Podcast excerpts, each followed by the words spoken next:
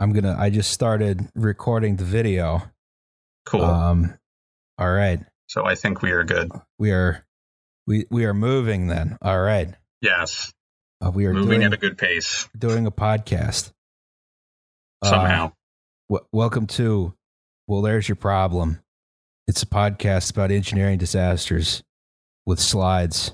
I'm Justin Rosniak. I'm the person who's talking right now. My pronouns are he and him. Okay. Go. Liam. Oh, yeah. In case you're wondering where, we have murdered Alice, unfortunately. Yes. Everybody. She is dead.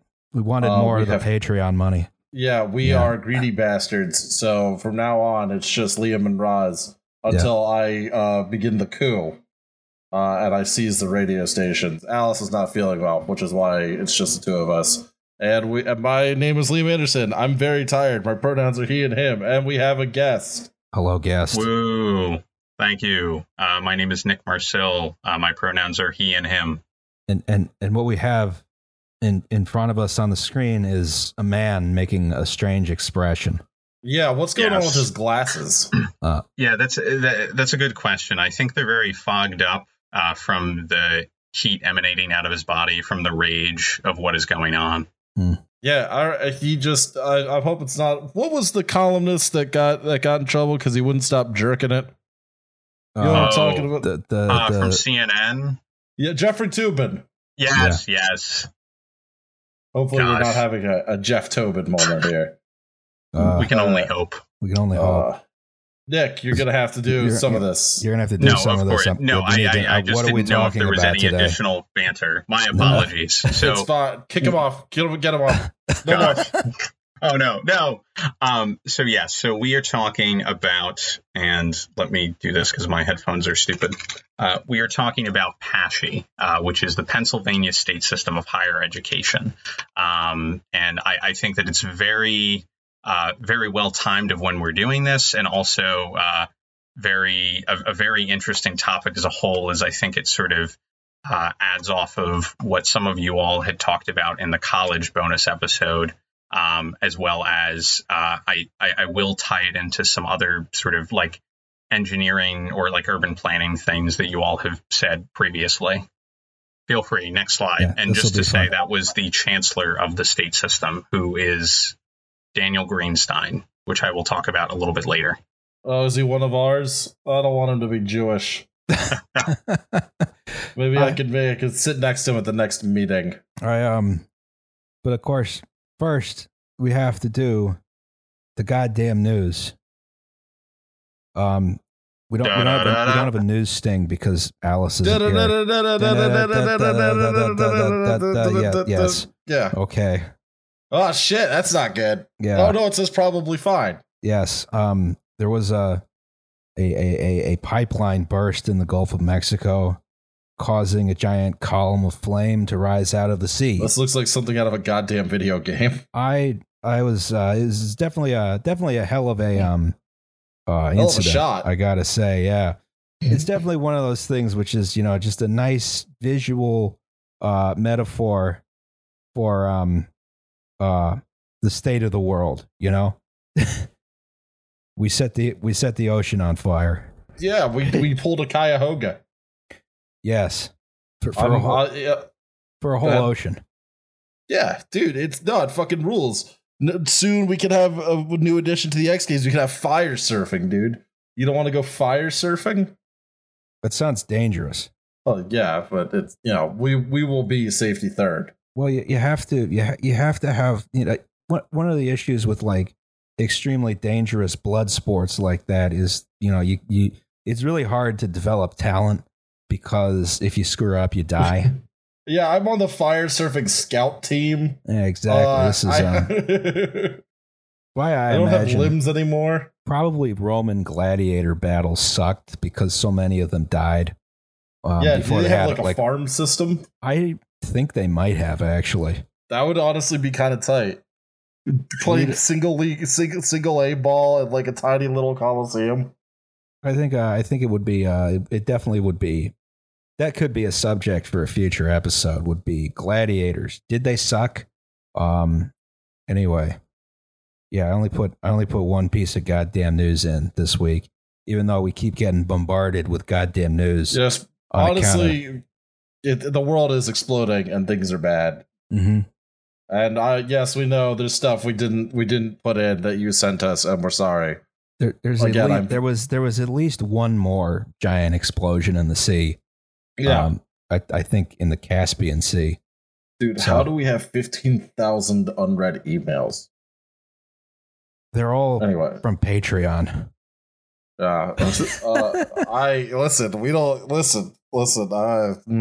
Anyway, moving swiftly on to. Okay. All right. Here it is. Here's Pennsylvania, the greatest state in the union. It's a commonwealth. It's shut up, dude. Yeah. I don't even have the energy to mock you.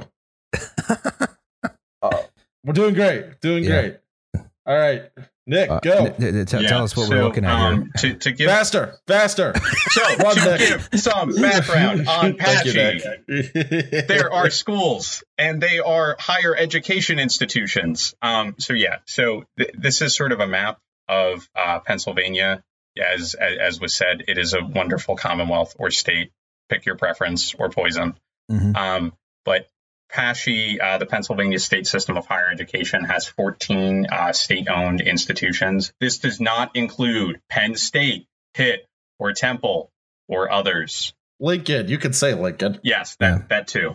Yeah, they're weird. They appoint their own chancellors. I am a Temple boy, and we're not, obviously. This map does not include Temple branches, Pitt branches, Penn State branches. So there are honestly more schools than just this, but they are state related. So basically, like you say in the slides, they're sort of private public hybrids. They get funding from the state, but there's basically no oversight, which is how you get a Penn State locker room situation. This is how you have this is where you have those confusing names like Indiana University of Pennsylvania and California University of Pennsylvania, right? Exactly. And, to say of some of the history of these institutions, a lot of them were founded as normal schools, which sounds really weird. But they were teachers' colleges, basically. It sounds pretty normal to me, not weird at all. Yeah. No. Yeah, better than an abnormal school. Oh, my gosh. That would be interesting, like abnormal at Kutztown University or something. Oh, Kutztown's abnormal, buddy.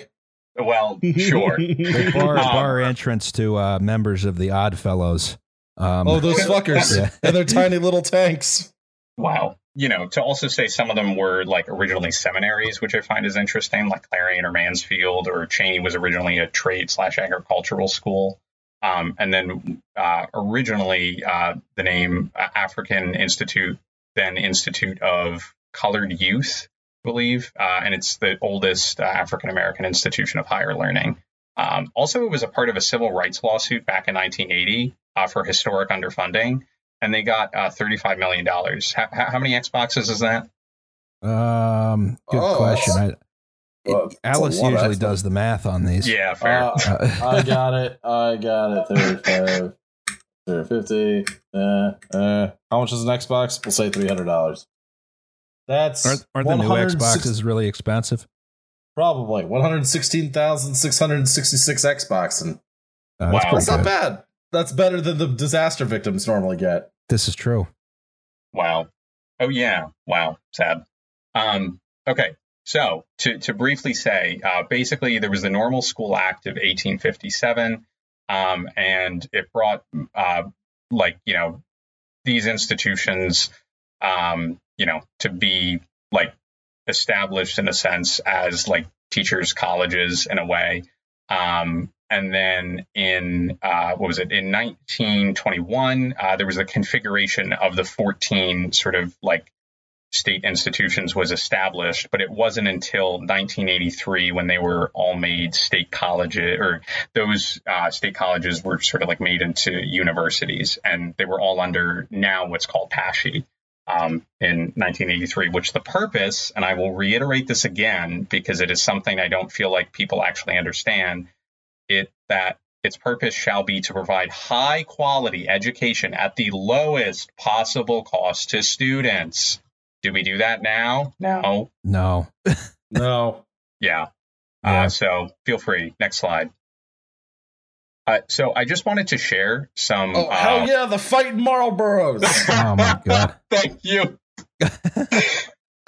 Yeah. So here is some, beautiful PASSHE designs for your praise or critique. What is Cal's? What's Cal U's mascot supposed to be? Now I forget, and I feel bad for forgetting. Is he holding a hammer he got at the Home Depot? I think it's like the Vulcan. No, I can find it. I'm spacing now. All is well. Yeah, but just to, they're the Vulcans. Oh, Vulcan. Thank you. That's why I was like Val. Now, thank you. But yeah, so the top left is the ESU logo. I'm sorry, the Marlboro logo, and then you see the ESU logo that they recently did. And then, yes, there are the Vulcans. And then on the right, so I attend West Chester University. That's a building at West Chester University. I'll let people decide for themselves whether or not the infrastructure was made in a certain way to show certain things. What it appears to be is an academic Gothic cock and balls. Big old dog. Yeah.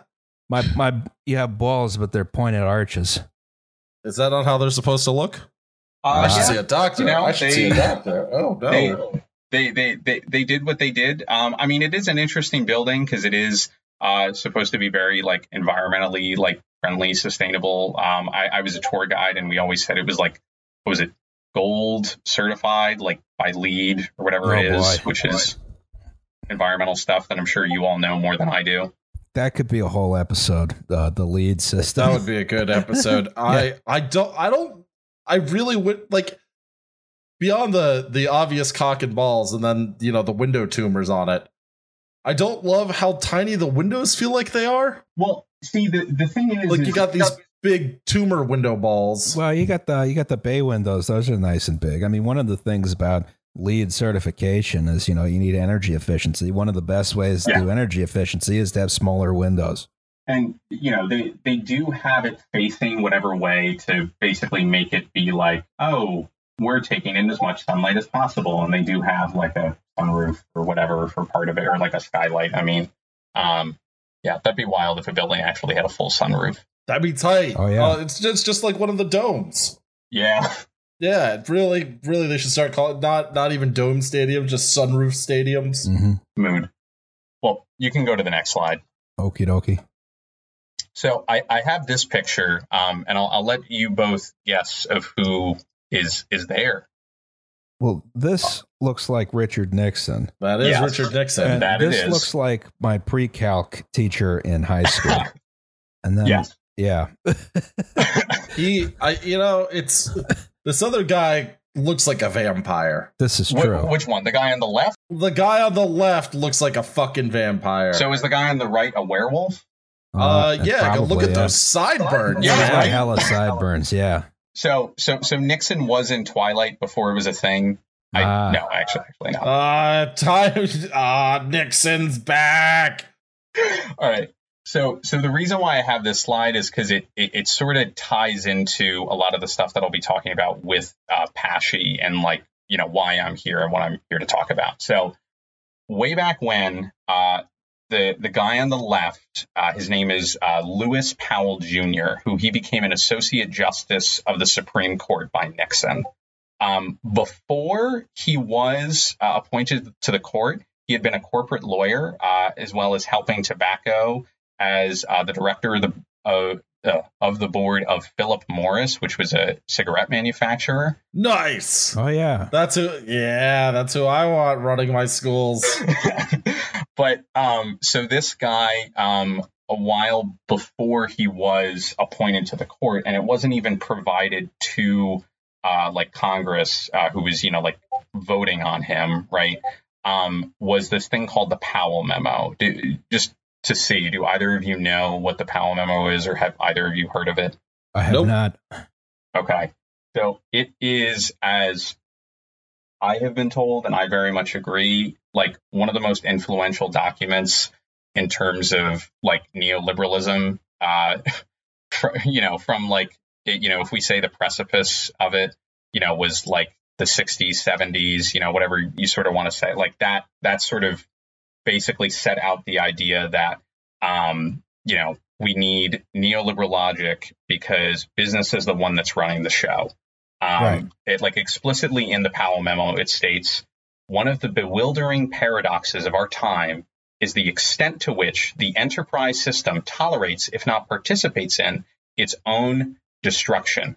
The campuses from which much of the criticism emanates are supported by 1, tax funds generated largely from American business, 2, contributions from capital funds controlled or generated by American business, and then the board of trustees of our universities overwhelmingly are comprised of men and women who are leaders in the system. So he was writing this memo basically to business leaders to sort of say, hey, you should understand that it's your money that is funding these universities where there's activism happening.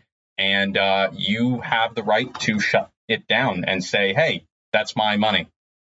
Is this a response to the free speech movement? Yeah, I would argue. Okay. I forget the exact year. I don't have it written in my notes. My apologies. Well, I was thinking 71 at Berkeley.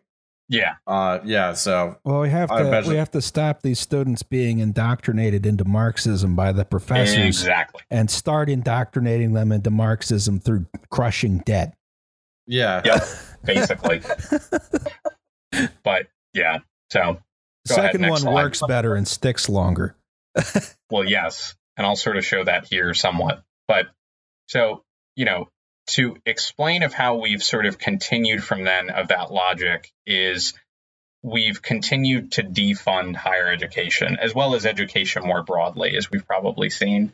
But you can see sort of in the top left, it shows a graph where it basically shows the percentage of funds that the university like uses, and the yellow line is tuition, fees, and other sources, and then the green line is appropriations from the state legislature. So basically, the yellow line is like, this is what the percentage that students are paying or we're getting via like private donations or whatnot, and then the green is like, this is the percentage that we're getting from the legislature to like actually operate the schools. This is the graph that when your parents say, oh, well, school used to be so much cheaper and I could go from then. I mean, my dad went to UMass literally for free because he lived in the state. I don't understand all the emphasis, and you can make, I think, a bad faith argument, like not a bad faith argument, but, you hear the argument, oh, everyone should learn to code. But, the counter of that being like, that drives down wages and so on and so forth. But like, the demand for college degrees isn't going away. I don't understand why you would make that path harder, or like Joe Biden fucking saying he would, forgive student debt and then just not doing it. That's a joke. Yeah. More like joke Biden. Wow. Thank you. You're welcome.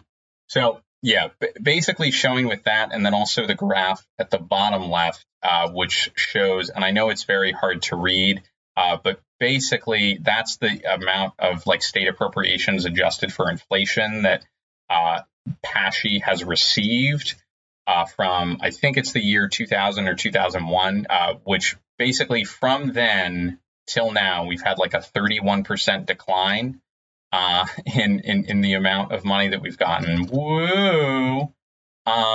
So, just sort of showing the continued disinvestment from the state, because we've basically transitioned in PA, which ranks 48th in state funding for higher education. Hell yeah. Yeah. Who do we beat out? Oh, gosh. I don't think we beat out Arkansas, which is sad. But maybe it was Alabama. I forget. We probably don't even beat out Alabama because they have they fund that university real fucking well. Yeah, it's sad. But Roll Tide. So, yeah. And then, sort of showing of how in the top right, there's this thing called SHEO, which is the State Higher Education Executive Officers Association, which just recently put out a report basically saying, the reason why students aren't attending your universities or the reason why graduation rates are down is because of the lack of state investment. Who would have thought? Damn. That's crazy how that works. Yeah, I had no clue. Yeah, it's death by a thousand cuts. Yeah, literally. Exactly. So, with that, as I'll say, continuing down this path has led to decreased enrollment, decreased revenue, declining grad and completion rates. And, we've also continued to not really fund student financial aid. Now, mind you, I think all of us here are more for college for all rather than saying, we're going to means test our way with financial aid to solve the problems. But I've just started saying people should not go to college. That's actually what I've also started doing. I really don't blame you saying that, but at the same time, we'll see. So go ahead to next slide. Mm-hmm. This next slide sort of shows some beautiful buildings, and there's a reason why I'm showing beautiful buildings, and it's because with the lack of continuous funding means that you need other things to try and attract students, such as fancy new dorms, residence halls, rock walls, you name it, right? And those cost a lot more money, which, you could say you're attracting some students, but with the increased amount of money that you have to pay with fees and things, it's really turning away a lot of students because of this increased price. And it's also saddling students and faculty and staff with debt because it becomes institutional debt, which instead of saying we're going to have the legislature help us pay for it, no, we need to right size these institutions in order to pay for these buildings that we don't need. Doesn't even make any sense. I was about to say, you get this fancy pool over here for to enjoy the beautiful climate of Lock Haven. Exactly. I hope it's heated. 84% vacancy. 84%. Exactly. Yeah. It's kind of crazy, but it really is a cycle. And I would say it goes back to sort of the neoliberal logic in the sense of having business come in to do things, because at a lot of these universities, we basically have nonprofit foundations through the alumni association or whatnot. I know at West Chester, there's the West Chester University Foundation, whatnot, which they were the ones who basically managed the new residence halls at West Chester. Right. And I think that that's fairly similar across the system from what I've seen and where they're the ones who manage it. So, of course, they want to have more buildings to be able to make more money, but there's not necessarily as many students out there to do that. But of course, for anyone who's building these buildings, they're I'd rather have 8 instead of 4 that I'm building. That gives me more work. So, yeah. I will say, and then the right is at ESU. Oh, go ahead, Rob. This is probably nice in the summer, the pool. Yeah. Except, that's when the kids are there. The kids obviously are not there. Yeah. Yes, exactly. Which is, of course, now sad. All right. Next slide. So now, with this whole thing, with PASSHE, it has to be run by people. And of course, just like any democracy, we like to use democracy, right? And elect people. Is that what we do for this? No. We appoint a board of governors. 20 people. 20 people. That's too many people. Yeah. So you can look through the list. There is the governor. So that's someone who is elected, in a sense, or his designee. There's the Secretary of Education. And then there are four people from the legislature, 2 senators, 2 reps, and 2 Republicans, 2 Dems. And then 11 members who shall be appointed by the board or by the governor, with the advice and consent of the Senate. And 6 members have to be residents of the Commonwealth, and 5 that shall be selected by the various trustees. So basically at every single university, you could almost imagine there's a similar board in a sense, and they're a council of trustees of usually people who have, businesses or, maybe they're politicians or who knows. who are appointed to like help oversee the university in a sense at like, you know, these various areas. And then there were three, which this is like very new. This is only from July 2020. There were three students. Yay. Oh, boy. Yeah. And also, I mean, I feel bad because Alice isn't here, but I did notice it says the governor or his designee or the secretary of education or his designee. And I thought that was sad. Here's what I'm concerned about. Yeah. A student's term shall expire upon graduation, separation, or failure to maintain good academic standing. Bad students need representation too, damn it. You need some C-minus students on the board. That's bullshit. Yeah. And, you know, the students, so, like, they just started having students from a year ago, and I'll get into it a little later, but they just appointed two new students because two of the three just graduated. But of course, these students primarily, or at least originally, had to be student body presidents. Now they took that away. But like generally, they're going to be students that are picked from student government. Now, I will say I was in student government for a year, but at the same time, I don't always think students from student government are always the best representation of the entire campus. Oh, yeah, because they're nerds. Yeah, they're nerds. Or people who know people. They're not representative. Yeah. I remember the Drexel student government got really mad at me because I pointed out in an editorial in the newspaper that they had no power to do anything. They were very, very, very mad, very mad to have that pointed out. Yeah. Well, I mean, go figure. But so, you know, and to reiterate with this board, yeah, they are appointed and generally are, you know, as I'll say, generally have interesting other interests and generally are not your normal everyday people in any way. So next slide, please.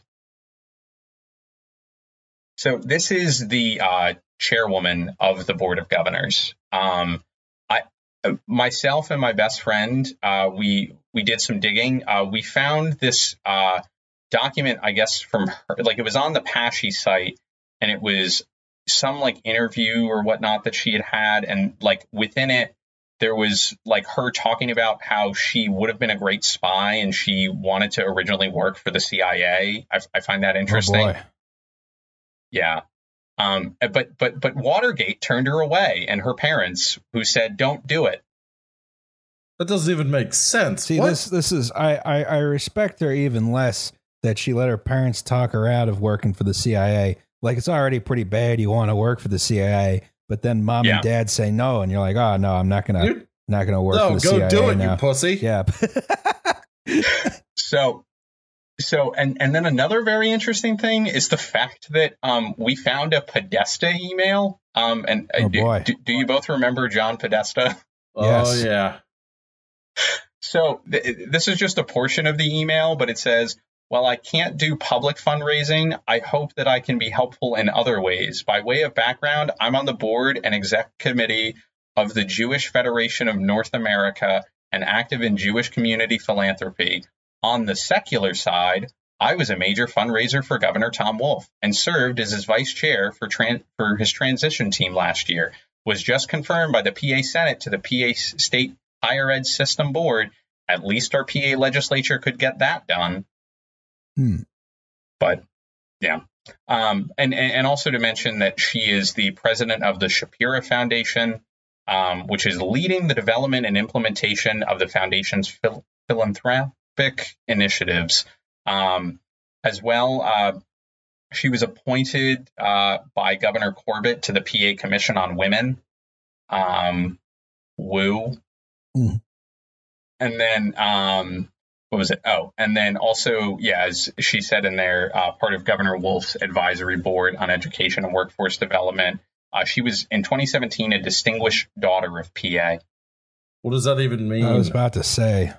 Yeah, I know I like looked at it for a second and I was like, oh, yeah, this is just like, you know, everyone and you do things because you have money. That's nice. It sounds like the Daughters of the Confederacy, but for Pennsylvania. Does she have any fucking back? Like, I'm trying to read her in education. No. Oh. Okay. Oh, she worked at KMPG. Is it KPMG? Wait, what? She went to Wellesley. Oh yeah. Oh and god, of course she went to Wellesley. Her husband is part of like one of the families or whatnot that owns Giant Eagle. Oh my god. Yeah. It all comes back to regional grocery store chains in the end. Yeah. So, yeah. All right, next slide. So these are just a few of the other Board of Governors. And, you know, there are others that I might mention a little bit later, but I'll just share these interesting fellows. So in the top left is David M. Mazur, he is the vice chair of the Student Success Committee. And he is of counsel of Cohen and Milstein, some like law thing, which they're nationally known. Oh yeah, they're a nationally known securities and consumer class action law firm. So got great people. Yeah. Again, none of these people, I assume, have any background in education. Yeah, exactly. Right. And they say that faculty cannot be on the board because that would be a conflict of interest. That's insane. That's fucking crazy. They should be allowed to fucking advocate for themselves. Yes. You would think. But of course they don't want that. Also, I want to say I'm reading this. I don't even know what this is. A bio on PASSHE's website about Cindy Shapira, where she's talking about I lost him. She was talking about we have to like basically do better fundraising because that's where we get the funding now, as opposed to like I want to advocate for us actually getting the fucking money we need from the state.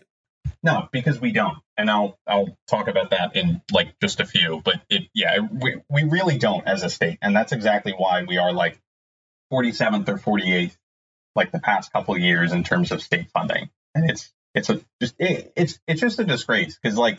You would hope to yourself that we could at least be like better, like at least average, or maybe at least like, I don't know, like 40th or something. Not hard, but yeah. Oh yeah. And then he's a Philly 3.0 guy. Exactly. Yes, he's a founding member of that. Yeah. I do not. Do both of you know more about that than I assume? Yep. They're sort of they're like I don't know if you would describe them as like an urbanist advocacy organization. I could see that. Sort of. But they're also in, you know, they're sort of corporate backed good government people, you know, in the old fashioned sort of good government way, I guess. But, you know, not in like, you know, it's your standard corporate progressivism, I guess, what you would call it. You know, it's like, you know, we're trying to be all these, we're trying to do all these like nice progressive things while actually, you know, tinkering with, you know, tax credits and stuff so that, you know, we have we can have a policy outcome that we think is good, despite the fact we're not actually really doing very much at all. And of course, one of the fun things is they're all, you know, this is they're nominally urbanist, right? But all the money comes from a parking company. That's yeah, that's weird. And also for folks, I'm reading off of their website. It says we are leading an initiative to eliminate the city commissioner's row office and producing research on the pension crisis, our tax structure, and the impact of municipal regulations on business creation. Well, that sounds suspicious as fuck. Yeah. Now I forget if that's actually from that, or if not, it's from some like Philly mag article called "Secretive New Nonprofit Aims to Upend City Council." It might actually be from that. I remember they put up in my neighborhood they put up a whole crap load of signs for Jamie Gauthier, who is our new city councilor from West Philly. You know, I was on the Janie Blackwell is obsolete train as much as anyone else. But once all those signs went up, I was like, oh, my God, maybe we don't want this. Am I making a mistake? But okay, so and then at the bottom is Samuel H. Smith, who is the vice chair of the audit. Where are his lips?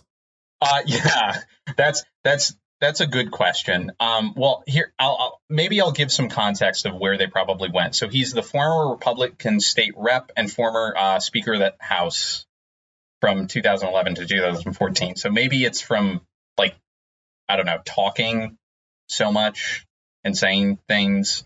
And then it's like, okay, yeah, your lips are gone. Talking about how hate crimes aren't really crimes. Yeah. Yeah. Also, he's from Puxatawney, PA. Oh, boy. So he has the groundhog's ear. Yeah. Maybe he has its mouth, too. I think the groundhog is in charge of the seasons, though. That's the thing. I don't think he has very much influence over Punxsutawney Phil himself. I think Punxsutawney Phil does what he wants, Roz. Yes, this is true.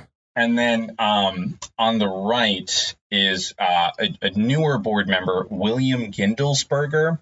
He's a founder and chairman of E-Link Solutions. This dude is a vampire. This dude is 110% a vampire. Print buyer's suite. What? Well, I'm just reading the logo here. E-Link's print buy. Print buyer. Yeah. What is this? So why the hell are these people on the board? What are they? They're just. I don't exactly. It's just so infuriating in that way. And I haven't even talked about the chancellor, and I'll be there in like a couple minutes. But also to mention, he had a quote at the Board of Governors meeting, which I loved so much. At one of the meetings, he said, "The problem is we don't have any money. True. We are decreasing amounts of students, and yet we still have this obligation. In my years in business, I've done a number of things, one of which is to consult for organizations that are having difficulty. Generally, when we have an organization that's having difficulty, it needs to cut its costs and increase its revenues. That sounds a lot like us. So when we cut to the chase, that's what we need to do. The problem is that when you do either of those things, let alone both of them, that is, when you cut costs and raise revenues, then you have to make a change, and change is difficult." Oh, boy. I don't like that. I don't like that. I don't like business speak in returns. Yeah. Just wait till we get to the chancellor. Next slide, please. So here's the chairwoman. The Zoom transcription, anytime that it was stated Chancellor Dan Greenstein, or like, you know, or just like said the word chancellor, it said cancer. So that's there was funny. This beautiful screen clip. Yeah, it says, "So with the arrival of Dan Greenstein is our cancer." Oh, boy. Yeah, just funny. And then we have, just to add a little bit more fun in this, this is the former chancellor before Greenstein. This is Frank Brogan. He was actually Jeb Bush's lieutenant governor, and he then became the president of the Florida Atlantic University, then chancellor of the State University System of Florida. Then he became PASSHE chancellor in 2013. And then he was a Trump appointee as Assistant Secretary of Education for Elementary and Secondary. Yay! Obligatory photo with large bird. Yeah. Was that him hugging Jeb? Yes, it is. Yes, it is. Wow. Doesn't Jeb just look like I don't even know. I want to kick this guy down a flight of stairs. Fair. Oh, gosh. All right. Next slide, please. So, to now somewhat start talking about the chancellor of the state system, this is Chancellor Greenstein, who we saw originally with weird glasses or fogged up glasses and an interesting facial expression. He is formerly he worked for the Bill and Melinda Gates Foundation as the director of post-secondary success. Fantastic. What is that? So he's just a ghoul. Yeah, he's a ghoul. Right. You could say probably has been to the Epstein Island. Can't say for sure. Yeah. Can't say he could. He might not have been, but you know, there's always that chance. He's definitely hung around a lot of people who went to the Epstein Island. Okay, so just also to add a little bit more background, he began his academic career as a lecturer in modern history at Glasgow University in Scotland. Oh my God! Unfortunately, we are missing Alice. Yeah. He also was a fan of Celtic poetry. Oh, God. Oh, God. Okay. And then he also got his bachelor's and master's from University of Pennsylvania. Boo! Oh, and then, boo, then he went to Oxford. Great. Yeah, and then he went to Oxford. And this man, during the most recent emergency board meeting, he said, "I am a student. I'm a student of the early American Republic." Oh, shut the fuck up. Shut the fuck up. I love all the founding fathers except Thomas Paine. We don't talk about that guy. Sometimes I sneak into the crypts of George Washington and I rub myself against it. Oh, my God. Okay. And then he's also an enthusiastic cyclist, which is interesting. He usually tries to visit the PASSHE schools and like goes for a bike ride. I hate him. Oh, my God. And then he also has a blog. I don't consider anyone reads it. I don't understand why you need a blog and why it's. Yeah. And then at the top right, basically, I was listening to this podcast that he was on, which was like leaders talking about leadership. Great. Yeah. Basically having on like exclusively like university presidents or like chancellors or, you know, whatnot.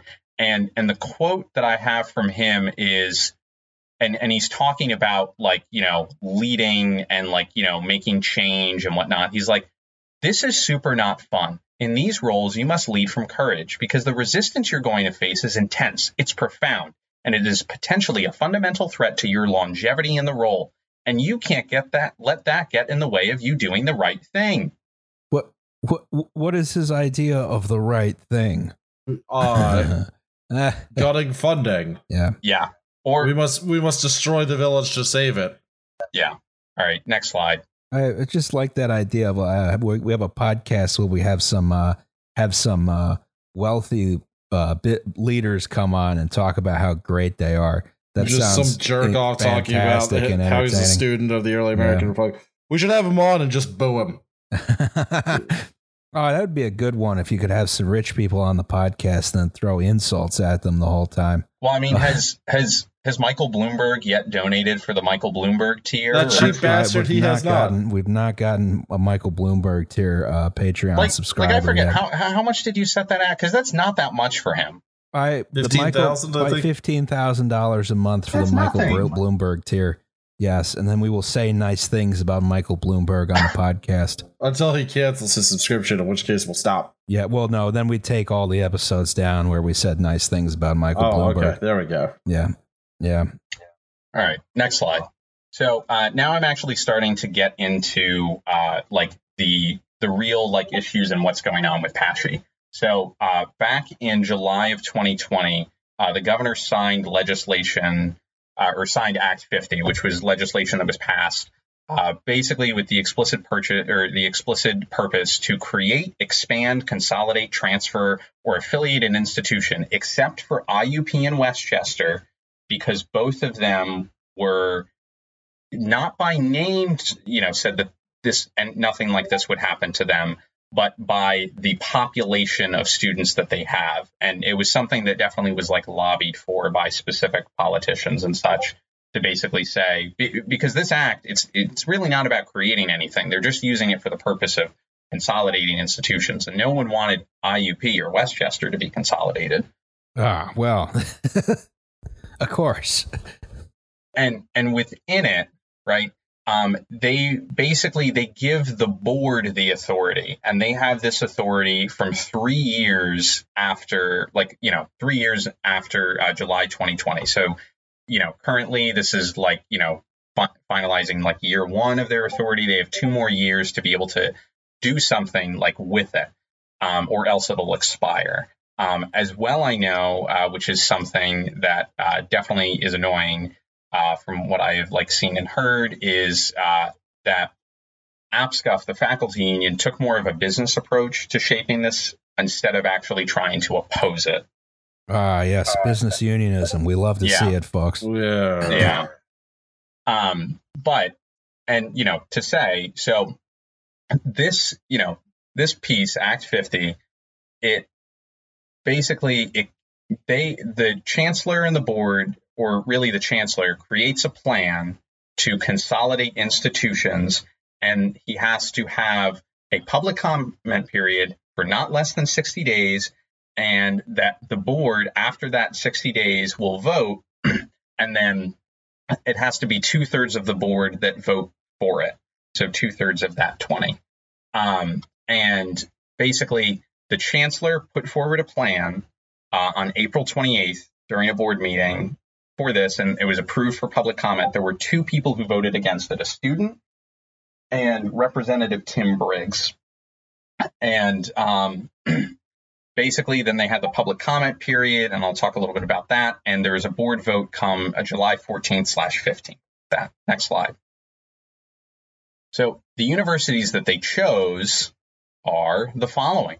In the, as they call it, the Northeast, which I find is laughable, we have Mansfield, Lock Haven, and Bloomsburg becoming one university. Those schools have nothing to do with each other. Would they still have separate campuses, or would they merge into one? No, basically, they are. Basically, Bloomsburg would be designated in the Northeast as sort of like the main campus, and the other two would be satellites. Students are, you know, depending on your program, you could be forced to take 25% of your classes online or remote, or have to go to the university to take them. But they're saying we're expanding the program access at, let's say, like Lock Haven and Mansfield. They're basically, as they say, they like to say we are integrating. No, they are consolidating. So, and then in the West is Clarion, California, and Edinboro. I feel like the folks up in at Edinboro would not like to drive down to California University of Pennsylvania. We're on two separate sides of the state. To take that to take, I don't know, Calc 1. Yeah, that's ridiculous. But of course the chancellor likes to try to say that, you know, it's only, you know, like this major or that major and, you know, whatnot. Which, you know, it is true that it's not every single one, but there is still a lot that are going to have 25%, which equals an entire year of your college experience that you would need like online classes for, or potentially seemingly for a lot of programs, it seems like it's like your first 2 years, let's say you would take classes at Mansfield, and then you would have to, you know, potentially move to Bloomsburg or take classes online or, you know, whatnot for some of them. So, yeah, you got to love it. Next slide. So here's something which this now happened like a while ago, but it was really funny. Basically, to try to talk about the integrations, as they call them. Instead of having actual students try to talk about what integrations will mean and how it will better their lives, they did like two Draw My Life videos. Well, they actually had a third one that they didn't show, but they had Stephanie and Keisha. Kill us, Megatron. Yeah, exactly. That's why she's a student at Kill Us Megatron. It could be Kill Us Megatronics, home of car audio and samurai swords. And more, buddy. Is Bumblebee around? For more information, listen to the Liam's Van bonus episode. Okay.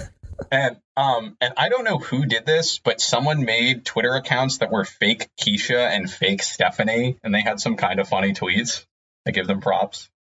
Redesign state systems. So they did these in like a cutesy, like man drawing on whiteboard style thing. Yeah. Even though the result is clearly computer generated. Yeah. That's incredible. My tax dollars paid for this bullshit. And I'll talk about it a little later, but I have sent right to know requests about certain things, and I'd be very interested to see how much money was spent on these. So, all right, next slide. Here's why this bad thing is a good thing. That's my favorite genre of communications.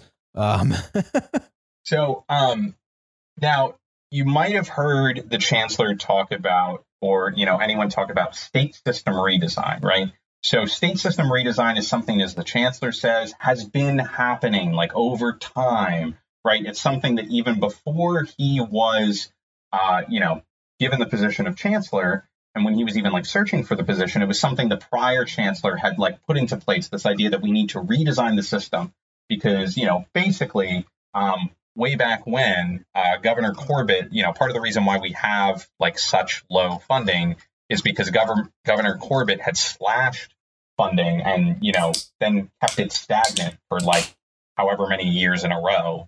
And, you know, not like Governor Wolf has fully really funded the state system. He's just given small increases, barely. The reason why I say that is because they are in what is called phase 3 of state system redesign. And it's the like all about the university integrations, which, as I say, it's consolidation. They literally say on the first page of the plan, consolidation. And then they say, we're using the term integration. Well, but it's consolidate. But integration sounds good. It's like, exactly. It's like ending, it's like ending segregation as opposed to making a worse experience for students. Yeah, exactly. And that's what they try to frame it as, because it's like the chancellor said, he's like, we're retooling all of the student supports at these universities to make them better. It's like, okay, just no, you're cutting. So basically, with these university integrations, there has been a thing, you know, a public comment, as I said, for 60 days, right? And they had public hearings, which. There were 4 of them. The law mandated 2, and the 4 of them were back to back on a Wednesday and Thursday of 8 to 9:30 in the morning, and then 4:30 to 6. Those seem pretty difficult to get to if you have a 9 to 5. Yeah, it almost feels intentional. Yeah, you would think, and you know, it's almost intentional that this is all happening over the summer after COVID, and students are not really on campus. Those meetings, you can't make those hearings if you work any of the standard 3 shifts. Yes. So you gotta love it. And also, the chancellor, he originally created a 5-year sustainability plan, financial sustainability plan, which he then shortened to a 3-year plan. And basically, I would say that this financial sustainability and system redesign as a whole is what has led us to we integrate because we are not fully funded by the Republican legislature. And the chancellor has continued over his couple years to only ask, like not even really demand from what I've seen him talk, only ask for 2% increases, which is just inflation.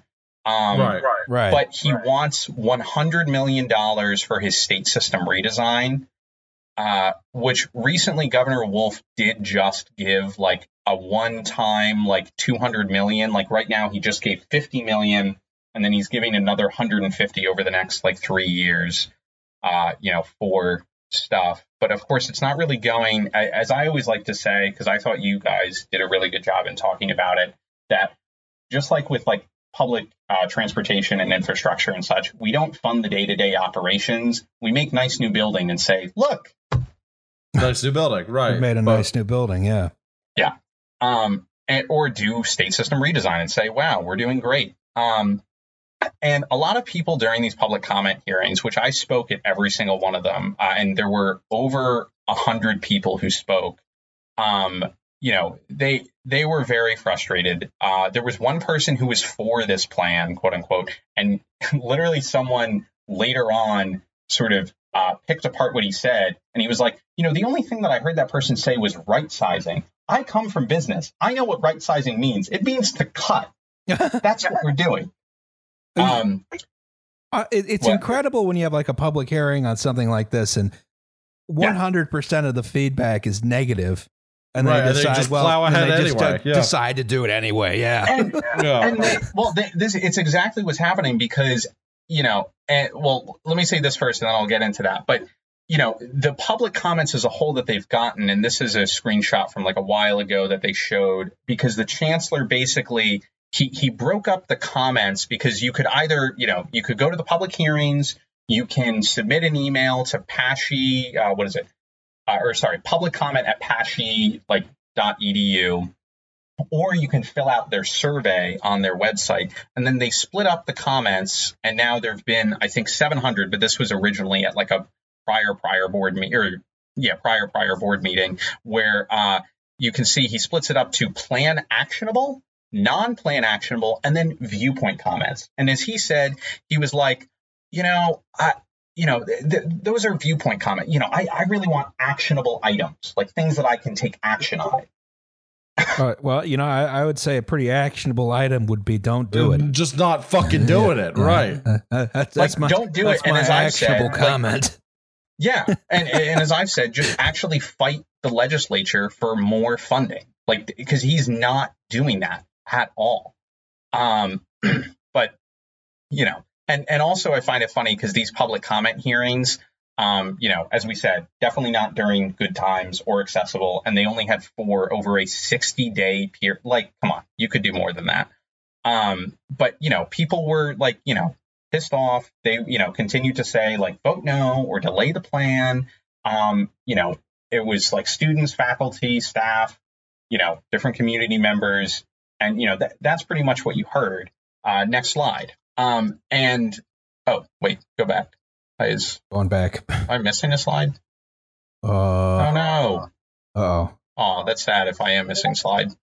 So, stay there then for a second. I have some wonderful pictures, and I feel sad that they're not in there. But basically, at these public comment hearings, you were only given 2 minutes to speak. And then they ended up changing it to 3 minutes. Mm. How noble. Yeah, so kind. Of course, during the meeting, we saw the chancellor looking down probably at his phone or looking at different screens.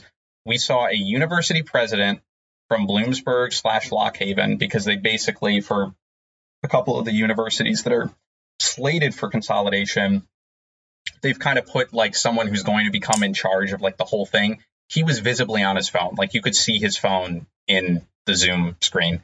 And someone else who was looking off, who was another university president. Go ahead to the next slide. Concerns. One thing you should do in Zoom calls is just not have your screen. Just don't have a camera. That was my strategy. That keeps me unimpeachable. Same, bud. So just a few of the concerns, people being fearful that it's a step closer to killing colleges, because basically only the legislature has the expressed ability to be able to close an institution. However, with this, I'm fearful, as others are, that basically you're making these campuses branch campuses, and then in a later date, they could probably be closed. As well of, the idea of major layoffs and, the increasing of class sizes from 17.9 to 20.5 as a whole system from 2018 to 2023, cutting and eliminating student services or moving some online. Programs to be moved online, forced cross campus as well. They continue to say that there's cost savings, but over 5 years, it's it's going to save us not even $19 million, and it's going to cost $25 million or something like that. That's a net cost in general. Yeah. Yeah, that's ridiculous. Now, as the chancellor says, the plan to cost $30 million. Sorry, I have it there. And then we'll only save 18.5 for the first 5 years. Now he says, oh wow, there's continued cost savings over time, but in 5 years you can't even reap anything from it. As well, the NCAA and Middle States still don't have decisions. So the NCAA, we don't know whether or not athletes at the integrating institutions will have their sport within that name and have a separate sport, almost I think at Penn State, don't they have if I'm not mistaken, they have separate teams for the different campuses? Yes, they do. Yeah. And then Middle States is an accreditation board for higher education stuff and also for other education things. And you haven't heard from them. It's going to kill rural communities. No guarantee of reducing tuition or the cost to students, which is the whole point. Yeah, supposedly. Exactly. Well, I would argue it's not the point, but they are trying to make. No, but in their charter, it's provide. Oh, yeah, exactly. As I said originally, right? Yeah. Yeah, but that's what I was going for. We now have an infinite source of non-dischargeable student loan funding. So yeah, it's it honestly, when you think about it, just shoving all the cost onto the student costs the state nothing. So, you know, why not do it? All right. And then what was it? Oh, yeah. And then people just being concerned of whether or not they were actually being listened to. As I like to say, I think we were listened to, but we weren't heard.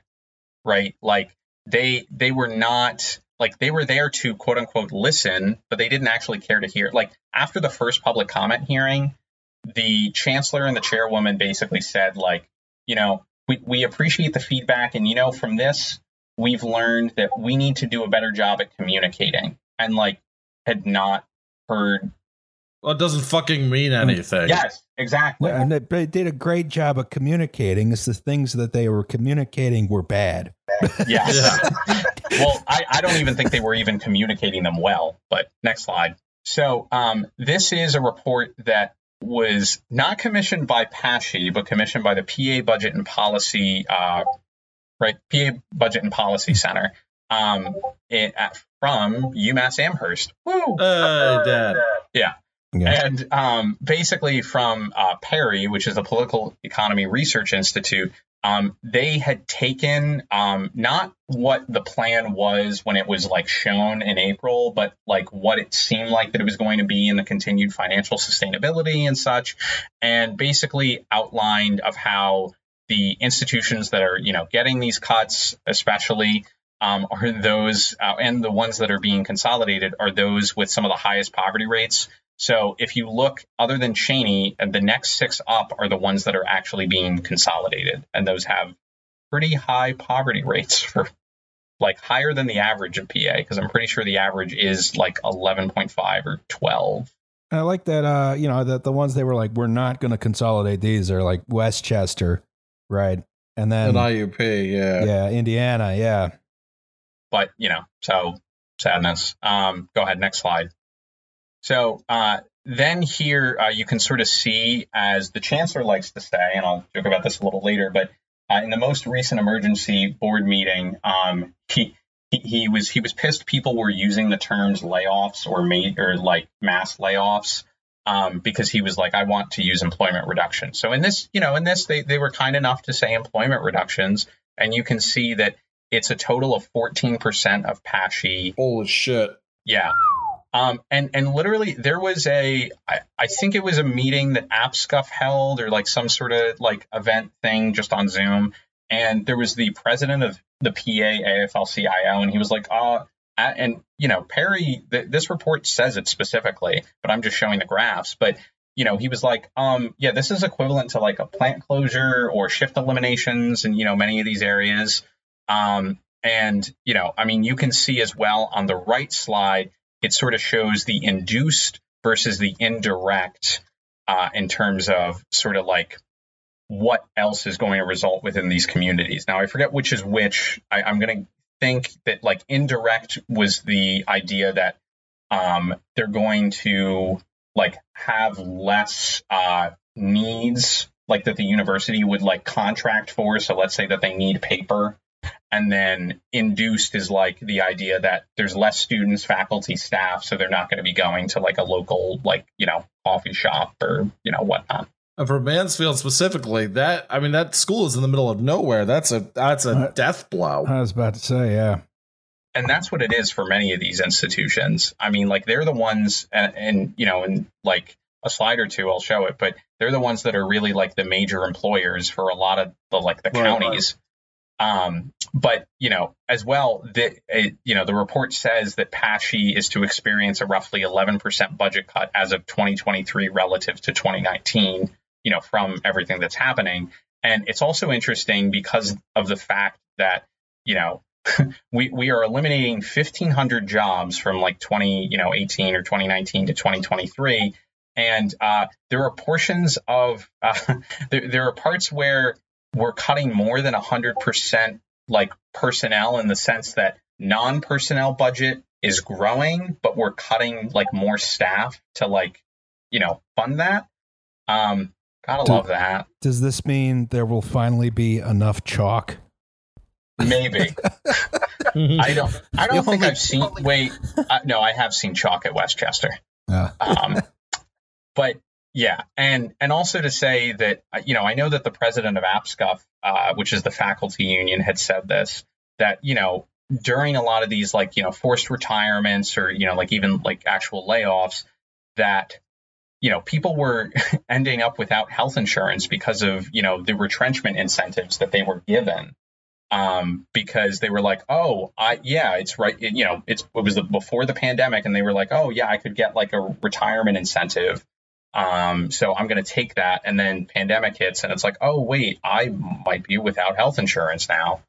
So gotta love that.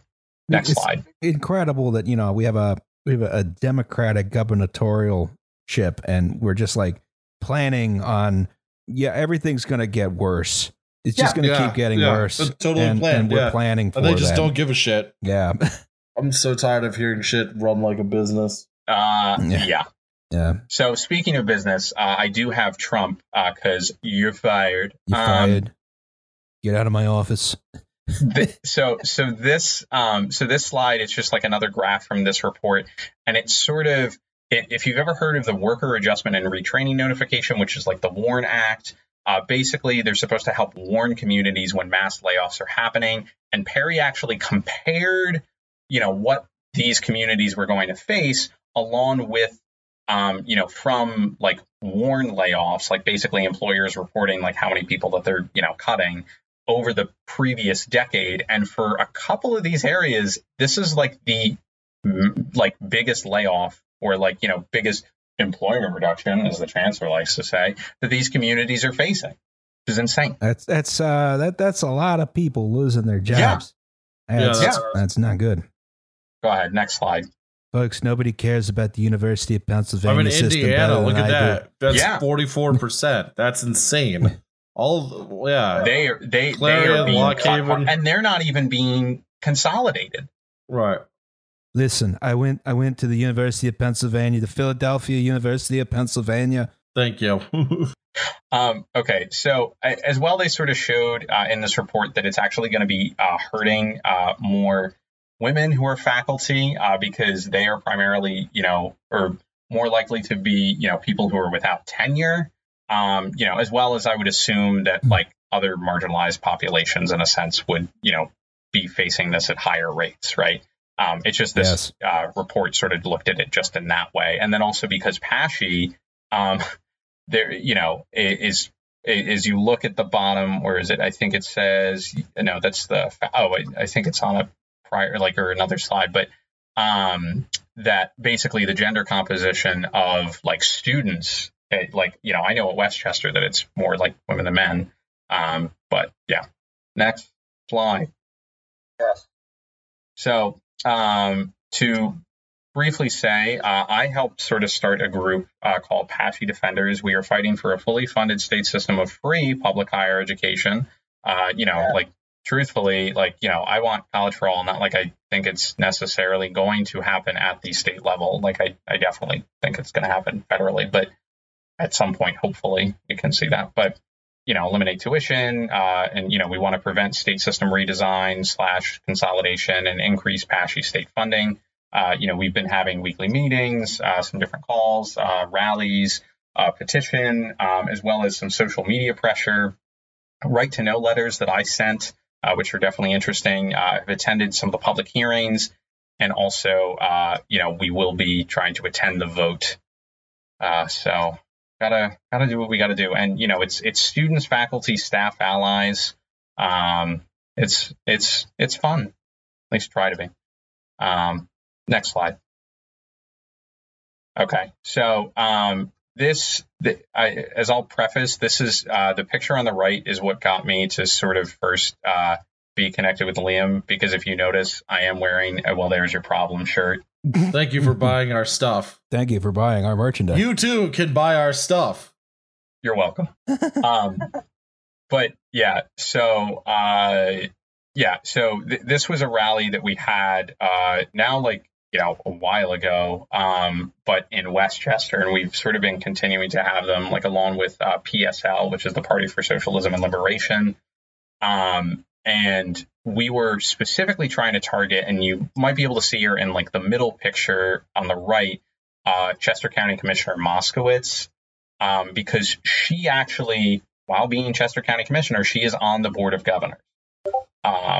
And, she came, she actually spoke with us. I had a phone call with her.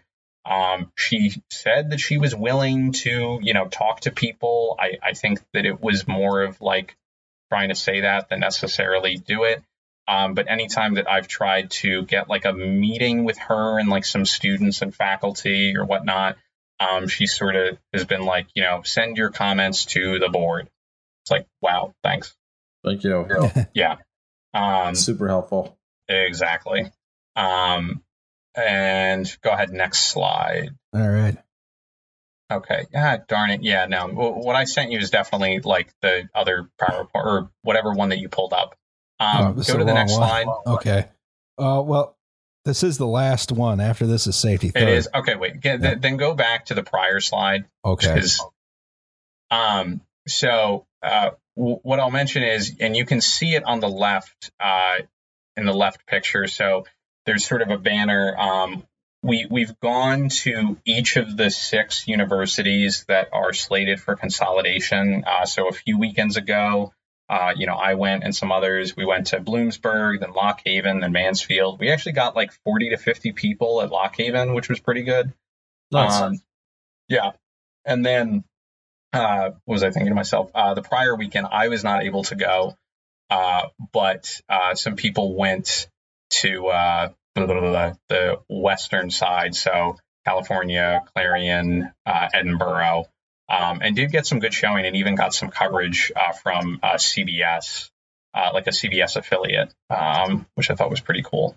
But to also mention, right, of some of the things that the chancellor has said most recently, because they recently had an emergency board meeting, which was to appoint 2 new students to the board, and then also to have an integration workshop, which basically was the chancellor trying to like cover up everything that's going on and say like, oh, yeah, look at the good things we're doing. Yeah. Yeah. As he specifically said, he was like, these aren't layoffs; they're employment reductions. No, they're fucking layoffs. Yep. And then I loved this because I got a funny tweet I think out of it. I forget exactly what I tweeted, but he said twice. He was like, "Facts matter. At least they do to me." Oh God, dude. Yeah. Okay. Facts matter. That's why they're fucking layoffs, dude. Yeah. You don't You don't need to dress it up. I mean, I get like. The way you see it, you're just doing your job, which is to fuck people over because that's all your job's ever been. But like, at least don't piss on my head and tell me it's raining sort of deal. Yes. Yeah. Yes. But, and also to, I feel sad that this slide isn't up, but I find it very funny. So from the first public comment hearing, I spoke and in the summer, I usually cut grass for a bit. And I decided to listen in on my headphones instead of listening to podcasts or things while cutting. And then I made a comment, and my comment got me sort of an article that was framed around my comments where it says grad student cutting lawns to pay off college debt gives officials a lecture on PA State University mergers. It's in the PA Post-Gazette. I find it kind of funny because it says, from an undisclosed lawn. Yeah. I like it. Yeah. So I don't know. It was just kind of funny. And I did say something which like became a quote, which I was glad was cutting grass, just like you're cutting public higher education. Zing. But, yeah. Zing. And, and also to reiterate again of just like, some other concerns and things briefly. Is currently, I had seen an article that the NCAA still is missing information from the state system about things. So with that communication that they said that they were going to do better with, that's a good one. Gotta love that. And then also, you might hear the chancellor or the governor or others say that there has been an enrollment decline of, I forget what they say, I think like 21% or something. Now, conveniently, that's over the past 10 years. And yes, there's been an enrollment decline over the past 10 years. And as I will reiterate again, that's because college is not as affordable as it was, even though that's the mission of PASSHE. Wow.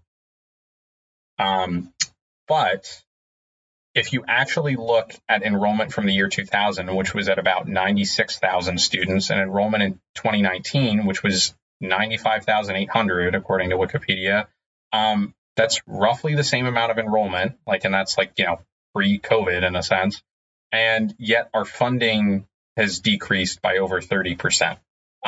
So, you know, them saying that we need to right size, is absurd. It's just the chancellor does not want to fight for more funding. He doesn't want to actually fight the legislature. He specifically was asked a question by like a Republican rep, I think, around like, oh, well, the school in my district, IUP, is facing a lot of cuts because other universities, which are smaller and are not making a profit, are, you know, IUP's having a hold, you know, like having to like make cuts for those universities to survive. And then the chancellor's like, you know, you're right. And you know what? If my state system redesign and such doesn't work, I'm going to come back here. I'm going to dissolve the system.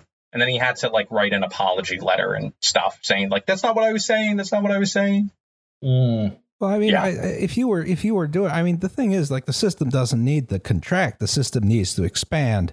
There's at least 48 more universities they have to build for Wyoming University of Pennsylvania, Rhode Island University of Pennsylvania.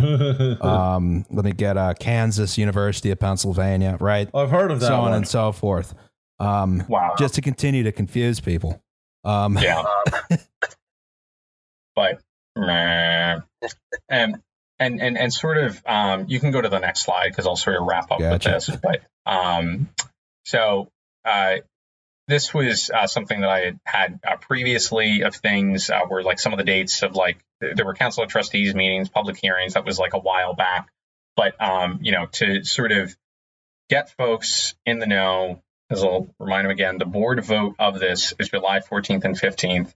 I have called their office. I have tweeted at them and have been like, is there public comment? Do you have an agenda of the thing? They're like, we will get that to you as soon as possible, or like, you know, or whatever they want to say.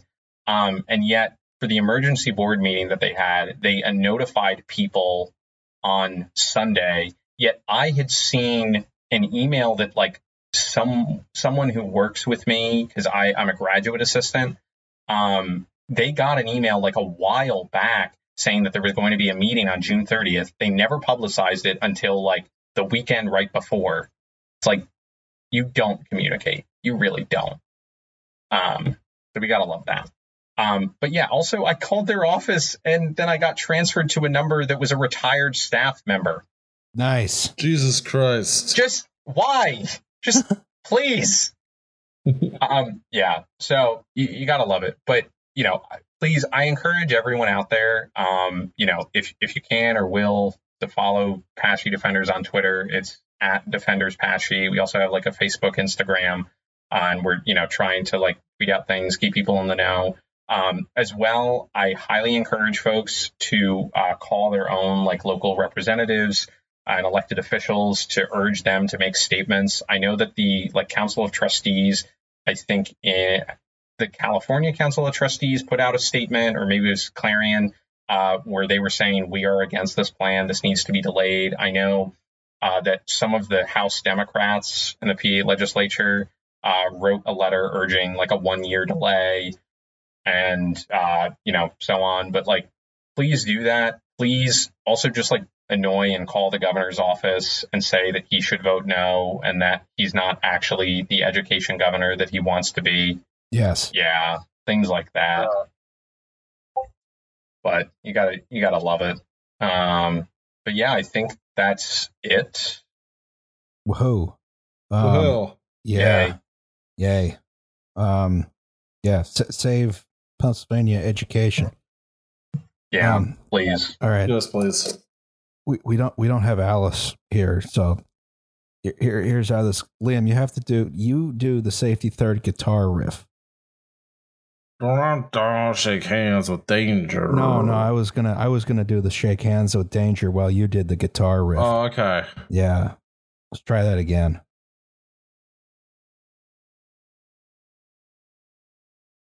Okay. Am I going? Yeah, you go. Dun-dun-dun-dun. Shake hands with danger. Okay. Yeah. We have a segment on this podcast called Safety Third, right? Yeah, I was supposed to do that beforehand. Yeah. Real professional. We're doing great. This podcast is completely falling apart without Alice. I know. It's fine. Let's just get this over with. Oh, my God.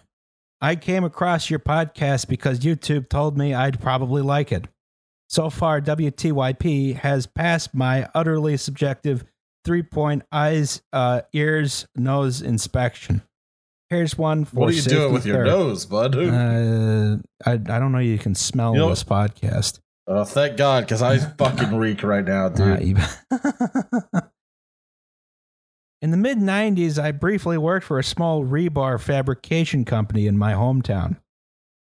My job as rebar tossing FNG was in the fabrication portion of the facility, an environment covered in the flecks of steel viscera from shaking, cutting, and bending the bars of material, the accumulated dirt and grime from years of this cinder block room being open to the industrial lubricants and the elements and musty Midwestern air. Mounted about 25 feet above the main work floor were two heavy lift cranes. One that was relatively new, and one that was clearly quite old, of indeterminate age. My guess was 30 years at the time, but nobody really knew because it was there before they all showed up. The older unit, which was rated to lift heavier loads than the newer one, had periodic problems with the rotating drum for the lifting cable losing its braking power, such that when it lifted loads at even a quarter of its capacity, the load would start dropping back down, forcing whoever was operating it to keep tapping the up button to keep the load in the air. Oh, good. Yes. That's fine. Being that the company was small and only operated with a small staff of draftsmen by today's standards, the fabrication crew was similarly small and understaffed, having to operate 2 8-hour shifts, 6 to 4 and 4 to midnight each day. So I guess some of them could have made those PASSHE meetings then. Yeah. Anyhow, the crane would need a periodic fixing, and we had only one unlicensed guy who knew how to do it, or at least knew how to make it work normally for a few weeks until it needed fixing again. Surely this situation was a result of the owner not seeing a professional fix as necessary on such an old unit, and that the problem could be corrected by one of us with enough know-how and lack of concern for personal safety. You know, there's no safety harnesses attached to anything on this, to perform the work 25 feet in the air on a tall leaning ladder braced only against the crane's body. Anyway, did I mention that in addition to the crane's drums brakes not working, the brakes on the wheels used to move the crane longitudinally through the building also chronically did not work? Or that one end of the building had a minor but visually perceptible slope to it. Oh, boy. Oh, boy. Well, this crane finally got bad enough that the foreman told our tech to fix the crane's drum. The foreman, knowing this person's pig-headed personality, especially about the things he was the only expert available for, told him how to position the crane and the ladder he'd be climbing so the unsafe work could be done as safely as possible, by putting the crane down at the sloped end of the building, where the crane would be resting against the stops to cancel out any rolling, and the ladder could be assured of at least that as a bracing at the top. Note should be taken here that this tech, that tech is in quotes, had performed its fix operation before, and even still, the foreman was reminding him, a person who had been working there for at least a few years by the time I took the job, how to do this as safely as possible as the OSHA flouting environment allowed. The tech instead chose to position the crane over the pass-through truck bay, which also happened to be very close to where the building slope began. To add +2 difficulty to his task, he decided to place the ladder against the crane in the direction it would roll away from should it begin moving while he was up there. He moved the crane into position, proceeded to get the ladder up, and once he felt it was safe, he began climbing. The foreman continued about his work, a look of "I told you so" already creeping into his facial expression.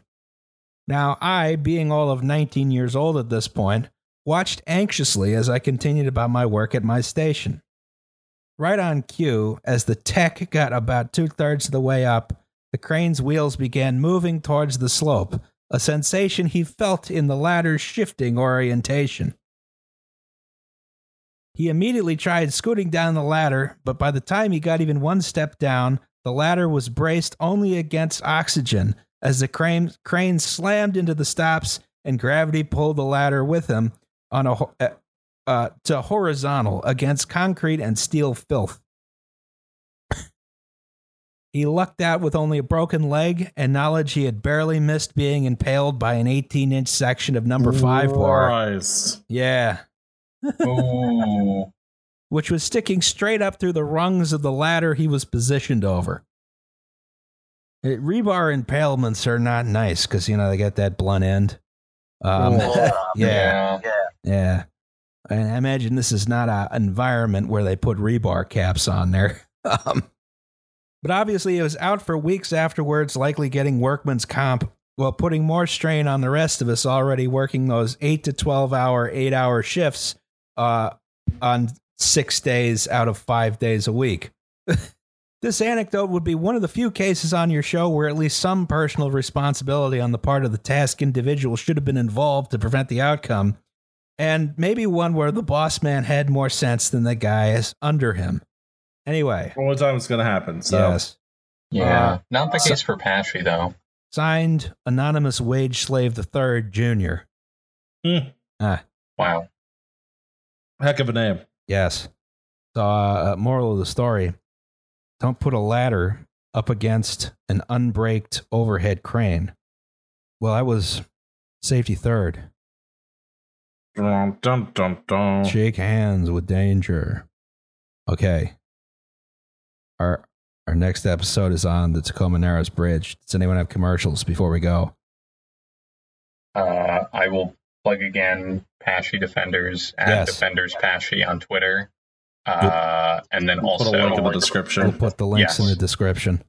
As well, just to say, if you want to bother the governor, his phone number is 717-787-2500. Please do that at your earliest convenience. Always a good idea to bother the governor. Yeah. Suck it, Tom. Yeah. And lastly, I will say, I also have a podcast with my best friend, which we probably will be talking more about PASSHE and such and keeping folks in the know even after like this vote. So if you ever want to listen to non-applicable, you can find us on Spotify. What else? Anchor, Apple Podcasts. Everywhere fine podcasts are sold. Yeah. Go listen to Lions Led by Donkeys. Yes. Listen to Kill James Bond. I just listened to some of it. Listen to Trash Future. Yes. All right. That's enough. Bye, everybody. All right. We did a podcast.